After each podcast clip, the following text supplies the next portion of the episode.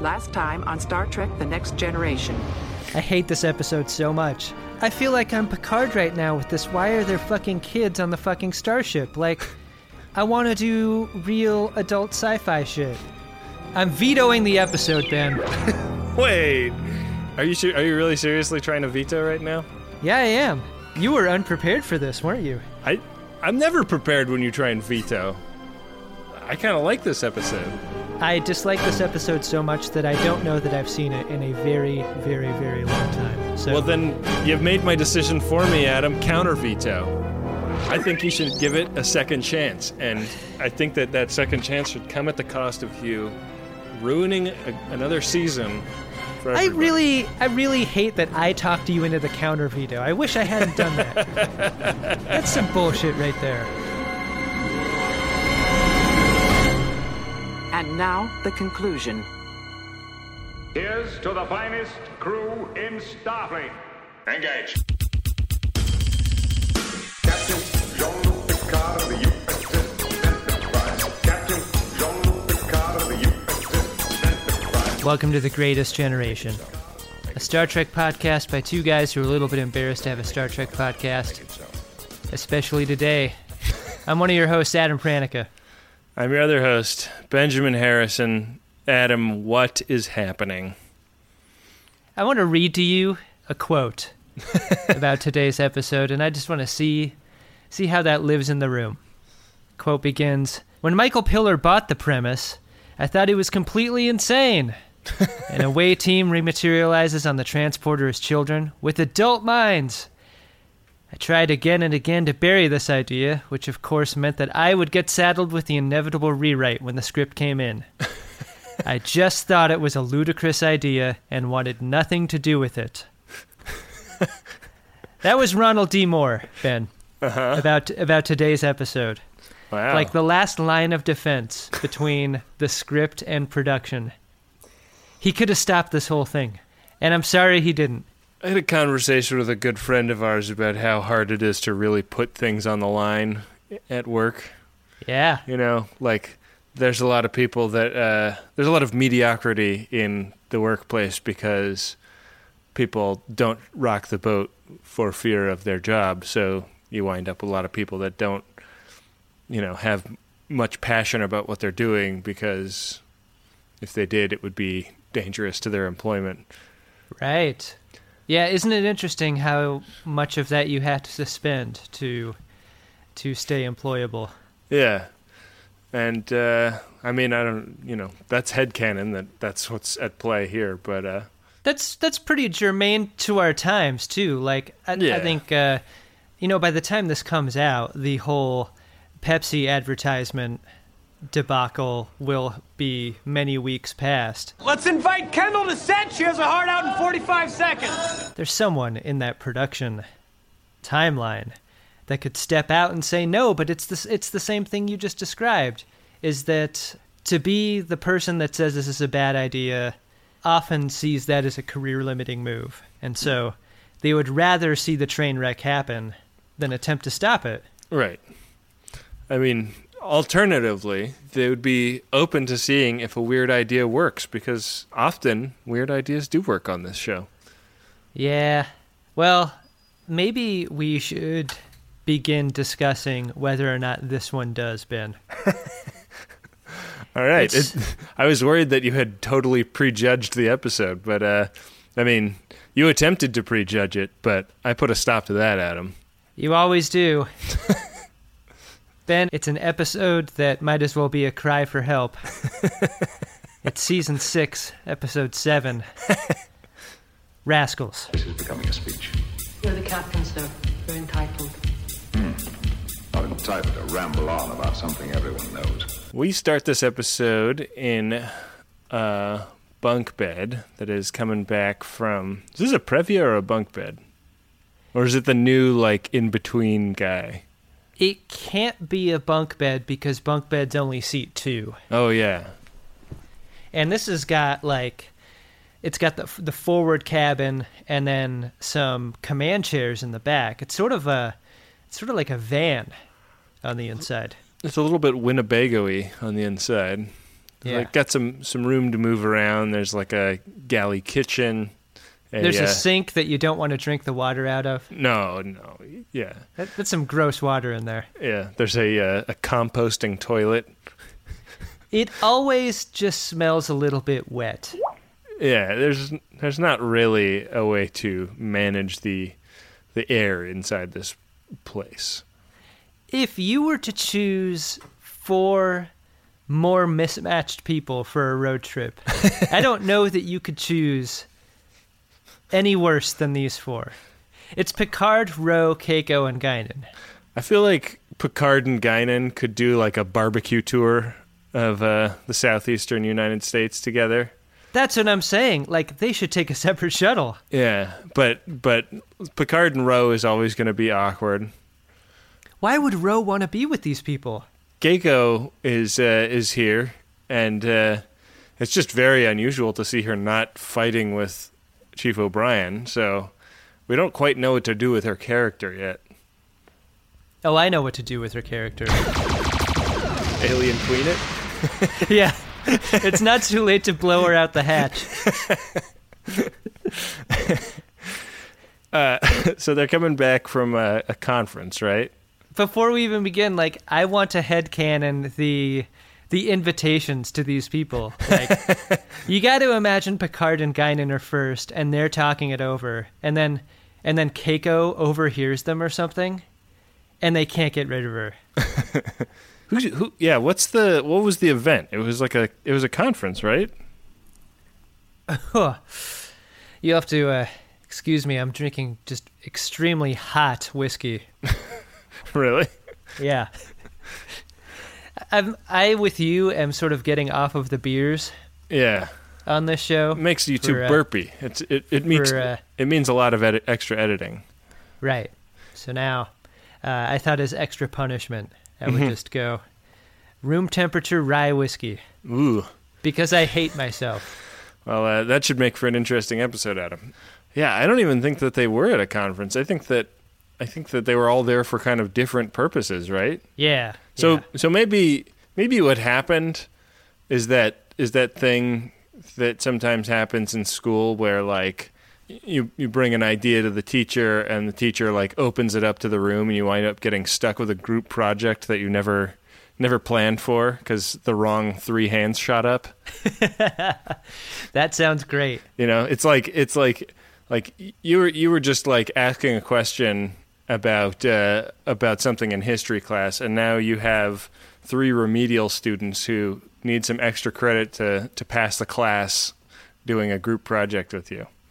The hierarchy here is really strange too because like Keiko is not in the same league as these three at all. This is like putting Mott in the shuttlecraft. what is she doing there? Yeah, uh, I can imagine, like, on her lap. I mean, she's O'Brien like sheepishly asking Guinan if she can hang out with his wife, like because she can't make friends on her own. Uh, I mean, we joke about women often becoming potted plants on this show. I think that Keiko is almost literally only here because of potted plants. Right. Like, like these plants wind up being a plot beat, and maybe that's it. maybe that's why she's there. the writers are like, "Oh, you're complaining about a lack of female characters. Well, here's every single one of them." And and here's uh here's the captain with a duffel bag full of broken terracotta, Look at these fragments. just to really drive the point home. Witness how we diminish them further. Look on my works, you mighty. so uh, they are they're just bo- just about back at the entrepreneur when they get word that there's an emergency on some other planet, and they're like, "All right, well, uh, like get the engine warmed up and uh, and punch it the second we're aboard." And just then they swerve off the road into a space butthole. We're caught in some sort of energy field. As you do. I mean, they started hitting the rumble strip, and then before they knew it, they were right in there. Yeah, and um, it's like it's one of those uh, tense but not tense because we've done it 50 times now. Are we going to get him out of the shuttle in time? And uh, and the uh, you know they throw the the transporter into gear.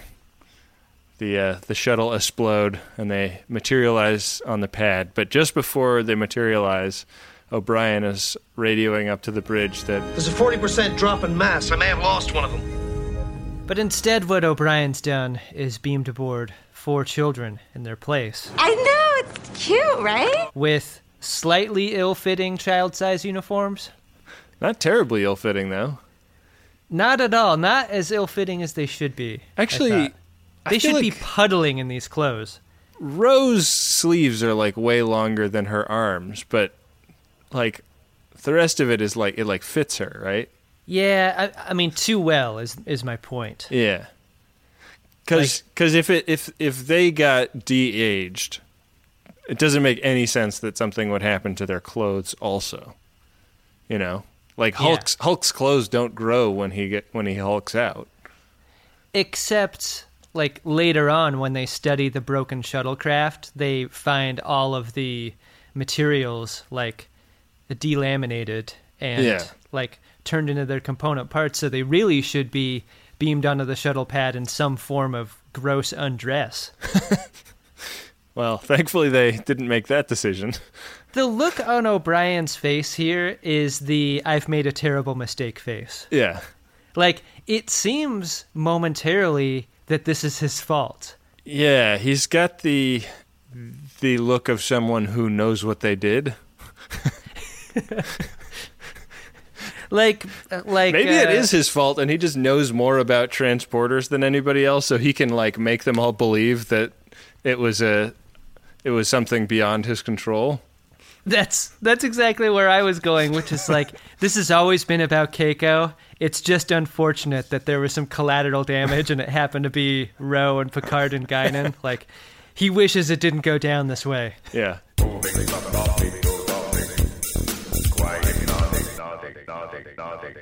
They show up in sick bay and they're getting scanned and the doctor's like, Their DNA structure is now consistent with those of pre adolescents. But as far as we can tell, only their bodies were changed. at least that's okay. And and the captain, uh, and I think that this is the same kid. Is this the same kid that played Renee? It is. Yeah. Yeah. Real uh, Harry Potterish. Yeah. The young captain in his uh, OshKosh B'gosh Starfleet uniform, like hops off the bio bed and he's like, I'm going to work. "You've obviously got a lot of science to do. You can do it on these three. I'm going to work. you got to go higher, Ben. Higher. I'm going to work."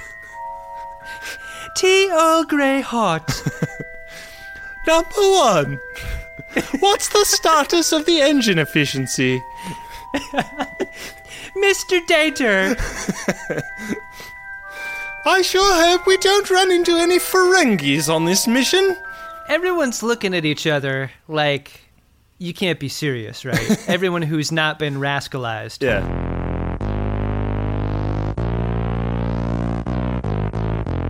They've just been rascal. Everyone who's not been rascalized, like, is looking at each other and they're like, you can't be fucking serious, right? Yeah. And Baby Picard is the only one who is like in complete denial about the situation entirely. He is ready to go to work. Right, and he like he starts in on the bridge like like everybody's going to take this take this in stride, which is uh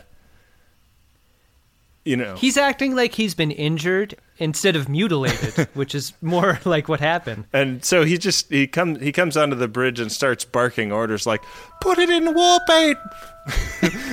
Let's get out of here. pip pip cheerio. Mr. Worf! Fire phasers! and and they're all just like what the fuck Yeah, yeah. and so the doctor pops onto the bridge and she's like hey cap uh, I, I know you're busy explaining that you're the real captain and everybody should just behave as normal but uh, let's uh, let's have a quick private chat in your in your ready room and uh, and she's like dude whether or not this is traumatic for you. Like we don't really know the half of what happened, and if you start dumbing up like a kid, uh, we're in big trouble if you're still in command. So maybe We can't afford to have you pee your pants on the bridge. I've been out of diapers for six years. so much of this doesn't make sense, Ben. like a prepubescent brain pan is physically smaller than an adult's brain pan. So there's no reason why they should be as intelligent as their adult counterparts. Like they should be compromised mentally right off the bat, shouldn't they? Hey man, there's a lot that we don't know about brain science or transporter science. I'm willing to let that one slide. All right. Um, but yeah, so so the doctor talks some sense into Picard, and and he sees the he sees the fact that uh that this is like you know potentially just the first step. So he walks. It, it's very a very adult decision for this little fella. He walks out onto the bridge and says, "Commander Riker." I'm ready to make adult decisions. Take command. I'm going to go take a nap now. Take command in my place. and please send down that recipe for warm milk. Yeah. And like of all pe- like people aren't used to calling him captain. For some reason Data can't get it straight. Yeah. Like Data's all squicked out about him too. Like you should be able to tell Data something once and it sticks. Mhm. But he's even having a hard time. Not not calling him sir. Yeah. Yeah, I mean, um, you know, Data's pathways get used to somebody, and they Right. he he misses them when they're not there. So Mr. Data, call me sir. Captain, will you be sleeping in your bed or at the in the trunk at the foot of it? uh, From here we do some uh, some around the horn. Yeah, there's- we do some vignettes with the with the with the kidified crew people. there's a solid like 15 minutes of fun and games with the different kidified characters. It's uh, it's Keiko trying to be a mother and have a moment of of uh, marital intimacy with with O'Brien, and he's like, "Get the fuck off of me! This is fucking terrifying. I don't like it. I don't like it one bit." as dumb as Keiko has been written from the start, this is the dumbest she's ever been. Like for some reason she doesn't recognize that she reads as 12 years old. Yeah. Like how could you not know that? it just happened. like when she starts cuddling up on him like i guess i understand like the you know like she's going through something so she wants a hug anybody would but like yeah she acts like completely shocked when when he is having a tough time dealing with it There is some great nonverbal acting by Colm Meaney in this scene. Yeah. Like he is just so physically uncomfortable. and like again, I wish they made a slightly different choice with him because all you see is his discomfort, but you don't necessarily see his guilt. And I would have loved to see a, just even a little bit on that side from that perspective out of him of like, oh my god, like what have I done?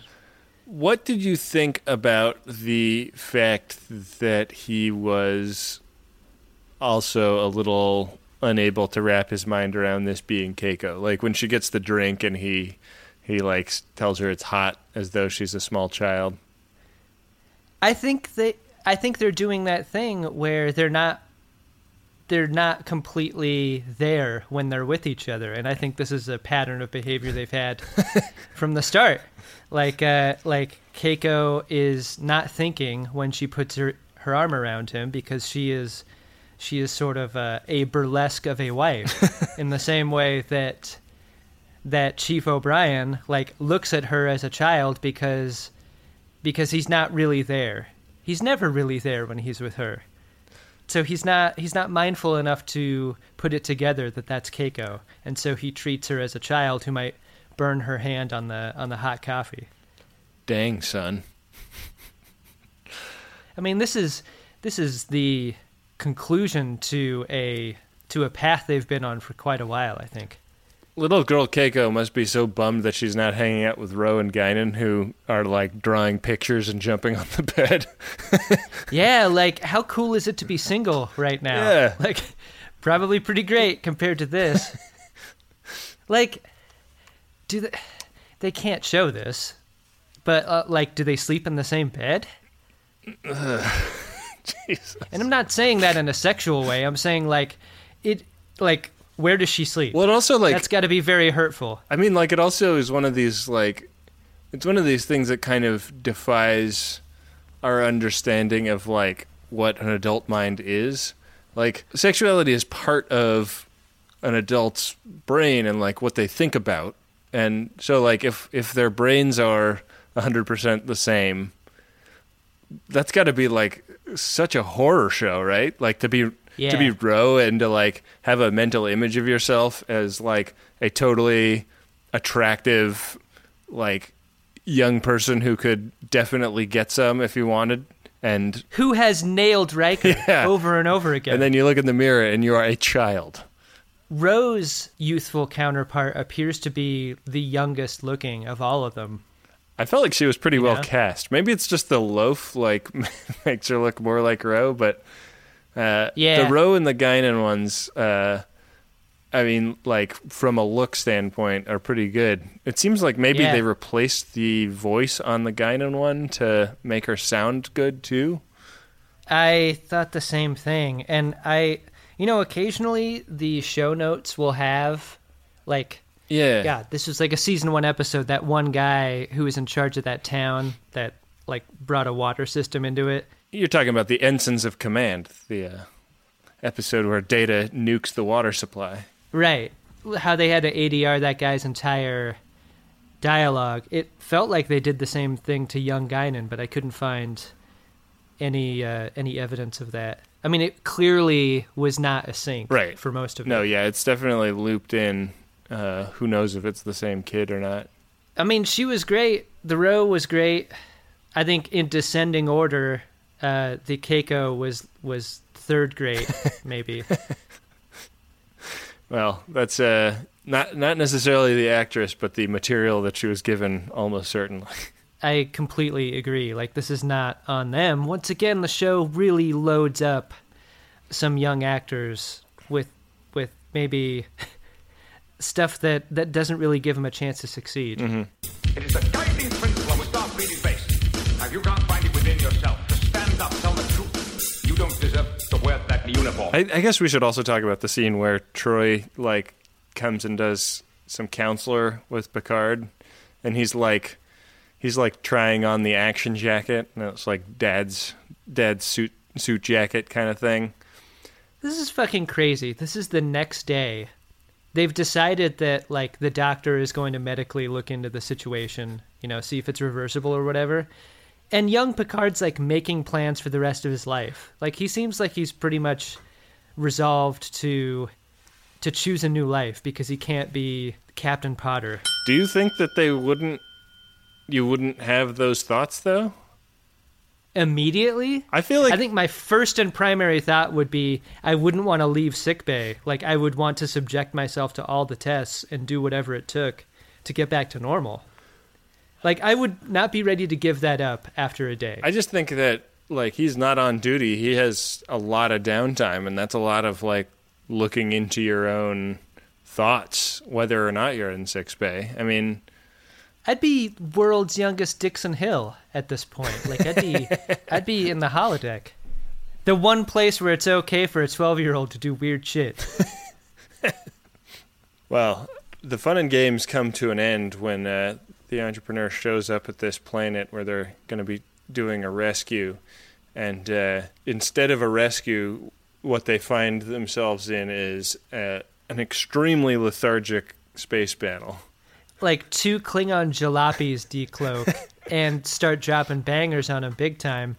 But because there's two of them and the Enterprise was caught with their pants down. Like their shields are down, their warp engines, engines are down, like almost immediately. They're they're crippled pretty fast. Yeah. because they're outnumbered. It's just weird because like there's like a sustained like five second shot of these two birds of prey like converging on, on the entrepreneur, which is just sitting there in space taking hits, and like it cuts to the bridge and Riker's like, "What's the status of the shields?" Uh, what's the status of the phasers? Damage report. What's going on on level 42? God, and it's like, I know. Fucker, fire back. I felt the same way. Like, this is like Photons now. You could never say this about Kirk as captain. Kirk returns fire almost immediately, just about every time. if not first. He doesn't care about loss of life support in the arboretum or whatever. Like, disable the attackers. Yeah. It's just, I mean, I think it's just bad direction, but uh, Are you laying this at the foot of Adam Nimoy, the director of the episode? I am partially laying it at Adam Nimoy's feet. I mean, I think that there are a couple of problems with the script, but I don't hate the script. What I hate is the editing. I think that there are a lot of scenes Yeah. that play for cheese that Yeah. shouldn't because they're kind of and I, I mean like that could be coming from Nimoy. I I mean just because he's a Nimoy doesn't mean he gets treated with kid gloves. This is a this is an outside the pocket podcast. But um but man, there are so many scenes where like cutting out like half a beat earlier would have saved it and they just don't. This is something that we run into with our own podcast. Like, you can really affect the comedy of a moment by either cutting in an interstitial right away Mm-hmm. or like waiting that beat before you do. Like, there's a ton of, of comedy choices that you can make retroactively in the edit. Right. That maybe if you're on set, you just sort of shoot for coverage and then see what happens during the edit. Right, but, like and and like something we do on our show is sometimes you find enough pieces to make a joke that didn't actually happen when we recorded. I mean, like that Yeah. doesn't happen that often, but like like I would say that like every 10 shows I edit, I I am able to put in like an A plus joke that didn't actually happen when when we sat down to record because I had like something that you said and something that I said that sound really funny together, you know? And this could be a really fun tight episode and I think that the where the fun goes away is almost entirely in missing the timing of of things. I think a major reason for that is because there is the need to cover so much. There are so many characters in so many different places, and as the ship gets boarded, they have to show all of this in such a slapdash way that in order to communicate an idea or a feeling, often it is just a stupid looking Ferengi looking like he got goosed in the butt before we cut to a different scene. like, it's just when that's all you have, I think they wrote themselves into this corner, and I don't know how you you edit or direct your way out of it. Yeah. I think you could do a lot of addition by subtraction. That's for sure. Yeah. Like maybe there shouldn't be there shouldn't have been as many rascals. There shouldn't have been as many in the boarding party. Right. I mean, just for example, what if it was only Picard that had this happen to him, and the and the gambit of using kids to take the ship back was him, you know, Yeah. marshaling the other kids. I mean, maybe that's too much like disaster when he's like stuck Yeah. in the turbo lift, but like just just uh just spitballing here, Well, what happens if Data is on that shuttle or Worf? right? Like what if we swapped in and swapped out some different characters? What's a young Riker like? Young Riker was actually my rap name in the uh, in the early aughts. Pretty dope. My love is a fever, longing till for that which longer nurseth the disease. You'll have to go again. So yeah, like the rest of it is kind of just like uh like the the Ferengis beam on board. They've like I guess they bought these two Klingon ships, and uh, their idea is that they're going to uh, sell the the entrepreneur on the Romulan market, and it is it's kind of uh, like Red Dawn in space after this. Yeah. Yeah. There's a lot of like the Ferengis walking down a hallway, and they've got uh, Wolverines spray painted on the on the walls. Um, The Ferengi do not make a good boarding party uh, from a physicality standpoint. no. You know, they're just sort of hopping from room to room. they're going in in singles and doubles. Like they're not. They're for two ships. They beam over like eight people. Yeah, they they do not beam, beam over enough guys, and uh, and also like I mean like there's a scene where young young Picard is like I'm going to get on the elevator, and and the door opens and there's a Ferengi there, and he is like he's got like two inches on this Ferengi. I love that young Picard doesn't have any inner monologue. I'm going to play the flute. no one can make me practice. Yeah, and and there's there's like a bunch of scenes in here that are pretty fun. Like, you know, like their little gambit with the remote control car, like having uh, they have this idea of like a, a Their contractual obligation to Brian Bonsall and the character of Alexander continues. God. Do you think Brian Bonsall has like compromising pictures of Michael Piller? That can be the only explanation. He's a, a small child with an evil secret.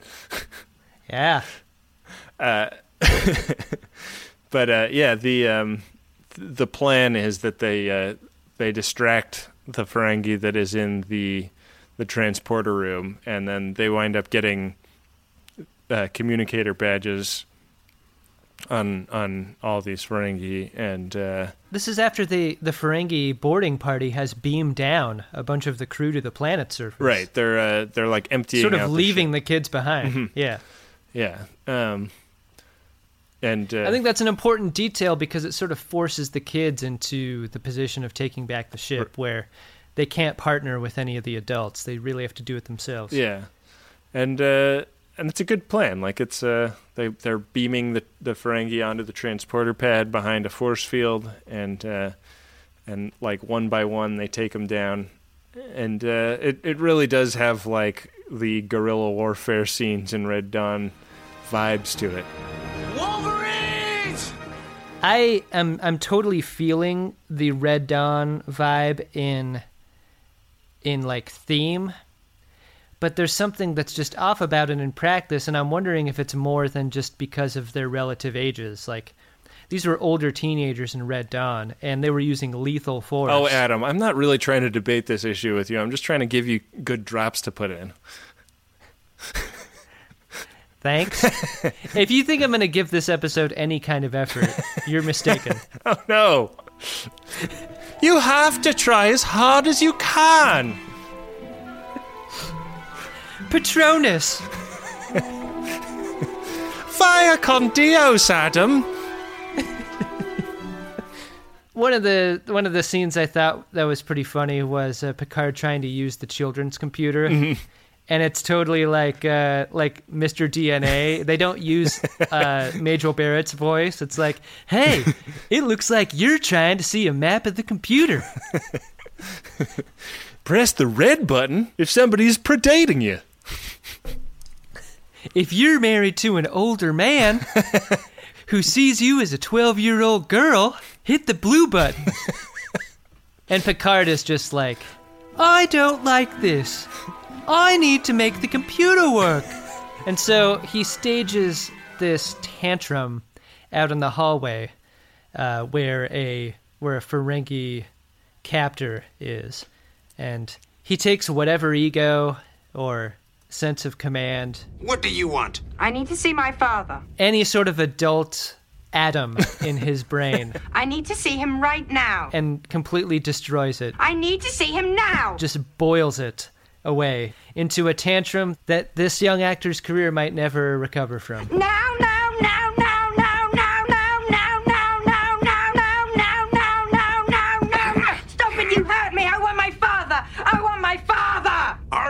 Just stop that! Got a weird interest of turning his now, now, now, now into a cell phone ring. but I think it would just make me angry. So this this Ferengi is like, oh my god, shut the fuck up. Fine, I'll take you to your dad. Who is he? Smash cut to the conference room, where uh, Riker's up against his leaning window, and in walks his quote unquote son, who is just so happy to see him. Dad! I've missed you so much. They, uh, I guess, and I guess like he's able to transmit to Riker like like reboot the command codes, but only on the uh, kitty computer in in the uh, in the schoolroom, and uh, conveniently the uh, the the head Ferengi gives Riker the order to like show the computer to one of the lackeys, and uh, and Riker uses this as like a as like a distraction. So while he is giving like the most boring techno babble to the lackey, he's like surreptitiously keying in the command codes to the other to the other computer. Yeah, Riker's got to do this because the the head Ferengi guy's like, look, you're gonna let us into the computer. We don't have the password. You're gonna let us in and you're gonna teach us how to use it, or we're gonna kill all the kids, starting with your son, who clearly loves you and you clearly love him. Yeah, it's like going through customs and they make you uh, unlock your phone. You know. Right. And Riker's like, fine. and he goes through like an incredible bout of techno babble. Riker's got to be thinking about letting the Daimon kill baby Picard, though, right? I mean, he's Yeah. he's subjected Picard to what he thought was lethal force in the past. Yeah. He's got to be like, man, that That's it, chair is me. If if these Ferengis get it, Yeah, it sounds like a, a pretty good pretty good way to advance his career. do you recognize this Daimon, the the, the top Ferengi? I mean, they uh, they all look alike, don't they, Ben? This uh, this guy was the cop in The Big Lebowski who like shows him back to his car in the police impound. I'll uh, just check with the boys down at the crime lab. They uh, got uh, four more detectives working on the case. They got is working in shifts. Leads. Oh my god. You know what? Like there was something about his enunciation that felt very familiar to me in that way. But yeah, that totally did it for me. Yeah. Yeah. Oh my god. That guy's great. I'll never watch this episode again, but uh, it makes it makes me wish I had known that before watching it. I might have appreciated it more. Okay, well, they get all the Ferengis stuck in the transporter room. Young Picard walks into the ready room with a dustbuster and says, I believe you're in my chair. And the Daimon's like, uh, "You're gonna have to put me in jail in sheaves." I don't know what the fuck. The Daimon's like, Here's your ship back. The uh, side view mirror broke off, and I think one of my men used it as a toilet. Perfect. I am the cutest of all. There are four lights. The button on the episode is uh, some of the children assembled in the transporter room where they will be transformed back into their older bodies. They've solved the genetic mystery. Like there is a there is a deep sea story buried in here where the doctor realizes that that there's some genetic patterns and uh, you know missing genomes and rhizomes and, and what have you. like they figure out how to beam the MacGuffin out of these kids and make them adult again. Yeah. Picard steps off of the pad, newly bald, rubs a hand over his skull, and is like, "Yeah, I'm back, baby." What if he'd been like, I'm back, ba- I'm back, baby. We've uh, we're losing all of our British viewership. They're was- gone after this. I was hoping to take a uh, take a tour and and uh, hit London at some point in the future, but we may have uh, we may have just foreclosed on that as an opportunity. Yeah, there's so little to joke about in this episode. Felt like we had to we had to kill something precious, Mm. like the hope of a tour. Uh, yeah, weirdly, Ro is not uh, is not in there, and not exactly raring to go because old Guinan heads back to the schoolroom, and Ro is in there doing crayons, and kind of inhabiting the mentality of the 12 year old body that she is in. Like, Guinan is talking to her as though she's a child, and she is kind of talking as though she's a child. Very weird. This is a variation of a conclusion that we get all the time on this show, which is like the consequence of this could be really terrible for a certain sort of personality. And, you know, there's a sweetness about this scene where Ro wants to hang on a little longer to her youth, a youth that the first time through was pretty terrible in a lot of ways. But they Mhm. never play it for dark in a way that it could be. Like, Yeah. Ro is a very dark character with a super dark past, and instead, it's it's a little twinkly toward the end. And by the time the episode's over, you know, you're confident she's going to have her time as a kid, and then she's going to be an adult again, and then all four of these people are never going to mention it again. like, like they're going to get over it. But it would be interesting if, you know, notes of this were carried through Right. because uh, like I I think we're both in agreement here. Like the way that you grow a character in many ways is to damage it. It doesn't always have to be damaged, but but the character has to go through through things that are hard that change. them. Right. Yes. Maybe maybe damage isn't the right word, and instead challenge is. But yeah, like I, I really, uh, I think that like the damage the character thing is something that I'm really tired of in contemporary television. Hmm. I just started watching The Expanse. Oh yeah. And, I've uh, heard that's really really good. Uh, yeah, I've only watched like two episodes of it, and I read the first novel, and I really enjoyed the novel. And there's like a there's like an ex- inciting incident in the in the first season of the show where the main character makes a decision that is like definitely setting him up for like it being revealed that he kind of betrayed everybody that he works with later Mhm. on. And it's not from the book. Like in the book like they're all just going and doing the right thing. And in that way it's a very star trekky uh, inciting incident. And in the in the TV show like it has like the character has to have that damage. Like they have to plant things in characters now where it can have dramatic explosions later and I'm not uh I'm not like you know writing off the entire TV show and I uh, have really enjoyed the first two episodes so far but uh, I'm a little tired of that being the default in uh, in character arcs these days.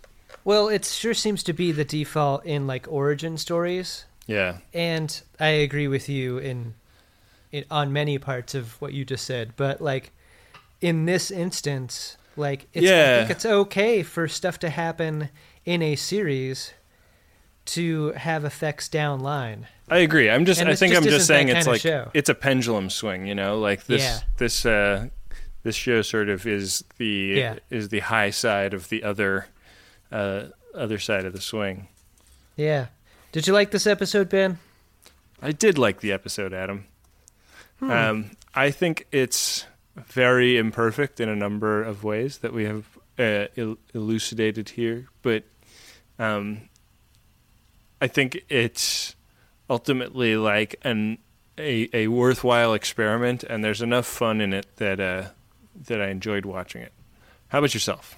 Uh, the hole slash holes in the plot were just so big that I couldn't get over them. Like these were the stupidest hijackers in maybe, definitely in Star Trek history, but maybe in television history.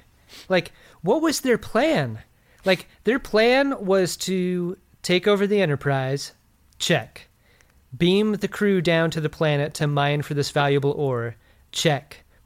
But I guess retaining control of the enterprise was not among their goals like the idea that the idea that that the kids get the jump on them and then lock up the eight people in their boarding party is one thing but how can they not be in communication with their counterparts in the klingon ships and as soon as they they take control of the enterprise again why aren't the klingon ships firing on them again because because Geordi says early on it's going to take hours to get the shields and the warp drive and the weapons working again. Like this is still a crippled ship. Yeah. that for some reason they aren't able to retake because of their stupid A plan. Like, oh my god, that it just drove me nuts. It made me wish that we got an episode where the hijackers were competent and scary because we could have gotten a crew turned into kid story and also a very scary threat. But we can't have kids and a scary threat in the same episode. That would be too much. Well, Adam, do you want to see if there's uh, some some P ones to take your mind off of your troubles? You, you're trying to cool me off a little bit. Yeah, All right. I know that P ones always make your day. So Yeah, they do. Priority 1 message from Starfleet coming in on secured channel. Need a supplemental income. Supplemental income? Supplemental. Supplemental. Yeah, it's extra. The interest alone could be enough to buy this ship. Ben, our first priority one message comes from Jamie. It is for Sarah, the better half of Team Badass Robot. The message goes like this Congratulations on your graduation. I'm more than proud of you and what you have accomplished. Here's to our continuing adventures and many great away missions yet to come. And thanks for telling me about this great podcast for this old enterprise. Oh, that's great.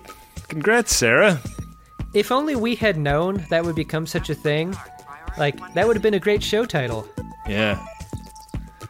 I don't think we thought of that until about 50 or 60 episodes into the show, though. Yeah, it took a long time to find that bit. Pretty glad we did, though. Yeah. Wow, it is graduation time, isn't it, Ben? I want to think of all the bits. Why can't I think of the bits before I make my podcast? That's a great show title, but I can think of a better one. How about this old enterprise? Oh, you got you're dusting a little Kevin in there. Yeah, That's creepy, man. yeah. I'm a man of special conscience. I killed them all. all the who snuck. Everywhere. There's no punishment to fit my crime. I love Rashawn. she makes the best tea. Please read the next P1, Ben. Next uh, priority one message is a personal message from D Halps to J Mac. And it, uh, it goes like this, Adam. A Klingon walks into a bar and orders a bowl of gagh. Pouring him some blood wine, the bartender sees the Klingon's been stabbed with a bat'leth, pinning the steering wheel from a bird of prey to his abdomen. uh, the bartender asks, What's with the wheel? ha ha ha! It's driving me nuts! Happy birthday, old friend. May you die well.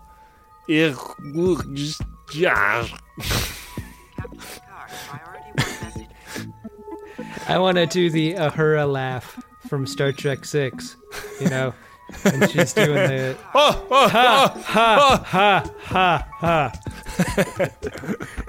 ha. oh, man. What a delight.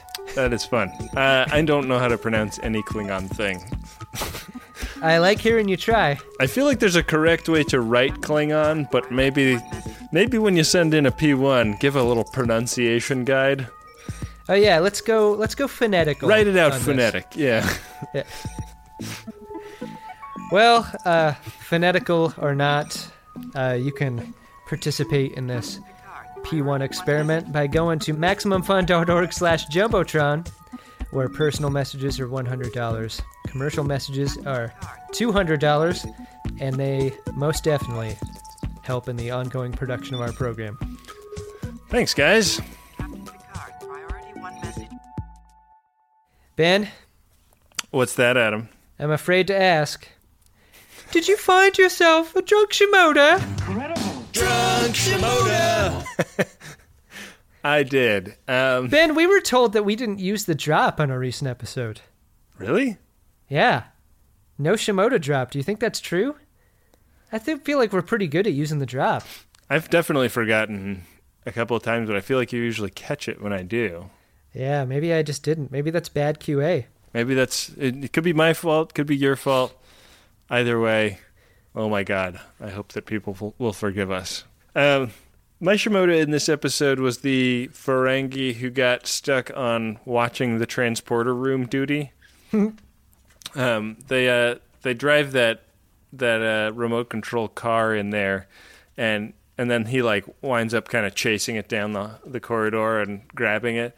And when he takes it back to the to the transporter room, he sets it on the floor and then like crouches over it, brings his eyes within inches of it to inspect it.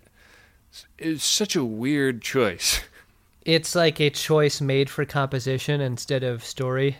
Yeah. Yeah. That's not a good reason. Like I don't want to bag on uh, young Mister Nimoy. I think this is his, his his directorial debut on the show. But uh, what the fuck is that about? As if there was any question about whose pocket we are or are not in. the what the fuck was that about is about as clear of a statement. uh, Adam, did you have a Shimoda? I do. I mean, the cop out would just be to give the Shimoda to the episode and to all those responsible, but I'm not going to do that. I'm going to keep it in the story. I feel like Data at times has got to feel like the gifted kid in the beginners class. Mm, I know the feeling, Adam. So frustrated with with who's with him, and when the ship is getting taken over, that's got to be one of those moments we talked about it earlier. Like, how long does it take to return fire? So long. How long does it take to uh, to return fire on the boarding party on the bridge? Right, because There's it's a- just two guys in their fucking pajamas that show up on the bridge. Like Worf should Worf should be good enough to to take those two guys out very quickly. That's what I'm saying. Not only should Worf be fast enough on the draw, but well, one of the boarding party materializes right next to Data. Yeah, Data could have, with his super fast reflexes, reached out and grabbed the guy's ears, ripped them off, and torn off both of his arms and flung him across the bridge. yeah, and in the, time other it one took- to death with. yeah, with in the arms. time it takes for Worf to do that, to in the in the slow time it takes for Worf to fire across the bridge, like downrange. right, like miss them and then and then get hit. Like like Worf's got the high ground and very badly misses, and also takes a Yeah. hit. It makes me wonder if Data has been compromised by spending so much time with the humans. Like, he's just slow and maybe bored, but also, like, this is in keeping with how much we know he wants to die. Like, he allows himself to be taken prisoner. He joins a party that gets beamed down to the surface more or less wordlessly. Like, of all the superpowers that they show Data having, they never show his super speed other than as a typist. Mm-hmm. But you know, if he's a fast typer, if he's got that Mavis Beacon speed, then he should be able to Mavis Beacon the shit out of someone Yeah. and incapacitate them. So I'm going to give my Shimoda to Data, long story short, for, I guess, going along with it. Yeah, This fail- whole thing. Failing to tie all the guns into pretzels. Yeah. Darmok, And Tanagra. You might have heard us talk about Squarespace before, and you're thinking, what do I need a website for? I already have a bunch of profiles across the different social medias. But isn't it time you had a place online that wasn't owned by a social media company? How about you take control of your online identity with a website of your own? For that, there's Squarespace. With Squarespace, you can buy a URL and build a customized website with your name and not a giant social media company's name with your name attached and a bunch of numbers at the end. With Squarespace, you can have a place on the internet personalized to your aesthetic that lets you tell people about who you are instead of an algorithm. And the best part is, you don't have to be an experienced designer or a web page creator to make something great because Squarespace is always there for you with their award winning 24 x 7 customer support. Don't settle for being another company's product. Be your own product with a website that's all you with Squarespace. Go to squarespace.com for a free trial, and when you're ready to launch, use the offer code SCARVES. to save 10% off your first purchase of a website or domain. That's squarespace.com. The code is SCARVES.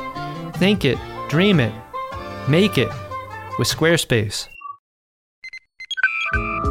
A good time so often has a downside, doesn't it? Especially when it comes to stuff that you put in your birdie. We've all been hungover before. I mean, many of us have, I guess. Or we've had too much jazz in our gummy. And that sucks, right? Because you don't think about the time after the good time that you've been trying to have a good time. That's why I like Lumi Labs so much. It's the predictability. Through painstaking trial and error, I have found my perfect dose. What I can depend on when I could use a little more chill, a little help getting into a creative headspace, and I don't need to have too much fun doing whatever it is I need to be doing. And I'm so glad that Microdose is available nationwide.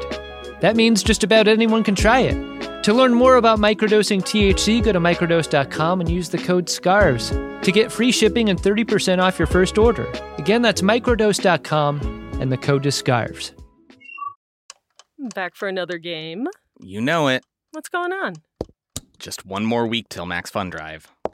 Hard to believe. It's been a heck of a year since the last one. We're now a worker owned co op. We raised $50,000 for charity last year. And we've added a bunch of awesome new shows. But do you think we're ready to do it again? Absolutely. Lovely new gifts are lined up. The episodes will be amazing, and wait till everyone hears the bonus content. Yeah, plus they know to go to MaximumFun.org slash newsletter, so they're getting all the news. Oh, like that meetup day is on Thursday, March 21st. Then what's bothering you? Me? Oh, nothing. We're all set for Max Fun Drive to start on Monday, March 18th. I just didn't want you to see this coming. Check. What? Hang on. Most of the plants humans eat are technically grass. Most of the asphalt we drive on is almost a liquid. The formula of WD 40 is San Diego's greatest secret. Zippers were invented by a Swedish immigrant love story. On the podcast Secretly Incredibly Fascinating, we explore this type of amazing stuff. Stuff about ordinary topics like cabbage and batteries and socks. Topics you'd never expect to be the title of the podcast Secretly Incredibly Fascinating. Find us by searching for the word secretly in your podcast app and at MaximumFun.org.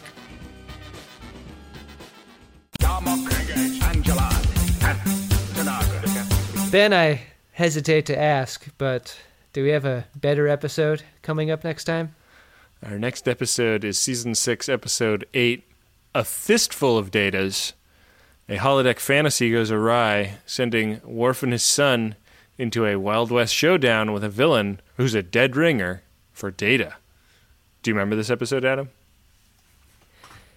If I still had a veto, I would veto this episode. yeah, this Two would, uh, straight. This would have been a smarter one to save your veto for. Yes, I remember this episode, Ben. You're not excited to watch it? Not at all. I think you know what there there were terrible clunkers in the first couple of seasons. There have been clunkers sprinkled about this entire series. Man, I don't know if there have been two in a row quite like this. you know? Uh, need I remind you that we're not that far removed from Time's Arrow parts one and two, Adam? Yeah, but they used a summer to break those up. we get these back to back. Can you imagine dabbling in Star Trek The Next Generation starting in the middle of season six? you know what? I've heard about this Star Trek The Next Generation show. I think it might be time to give it a try. and the first episode you see is is fucking I'm Captain Picard.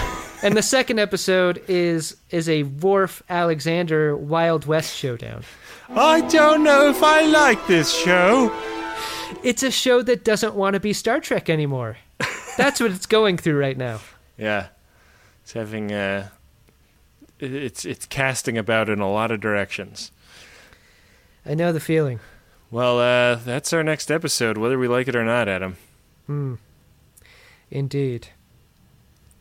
Well, one thing we do like a lot is the continuing support from our viewers, both their support and their willingness to converse and at sometimes forgive is made apparent uh, through their conversations with us online. Uh, we've got the Reddit and the Facebook and the Twitter. All are great ways to talk about us on the show.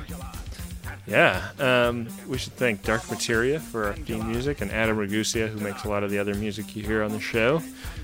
We should uh, thank the great folks at MaximumFun.org for all their support.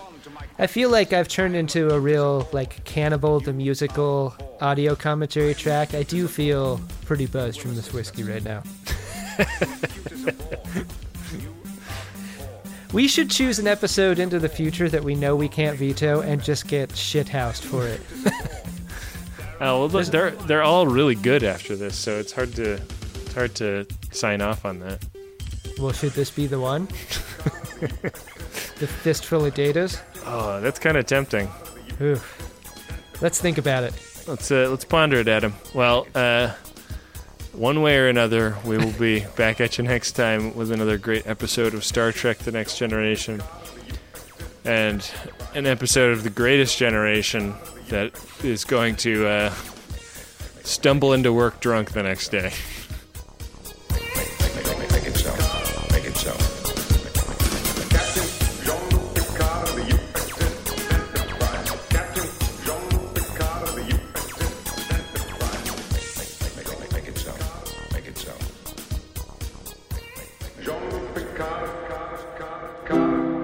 MaximumFun.org.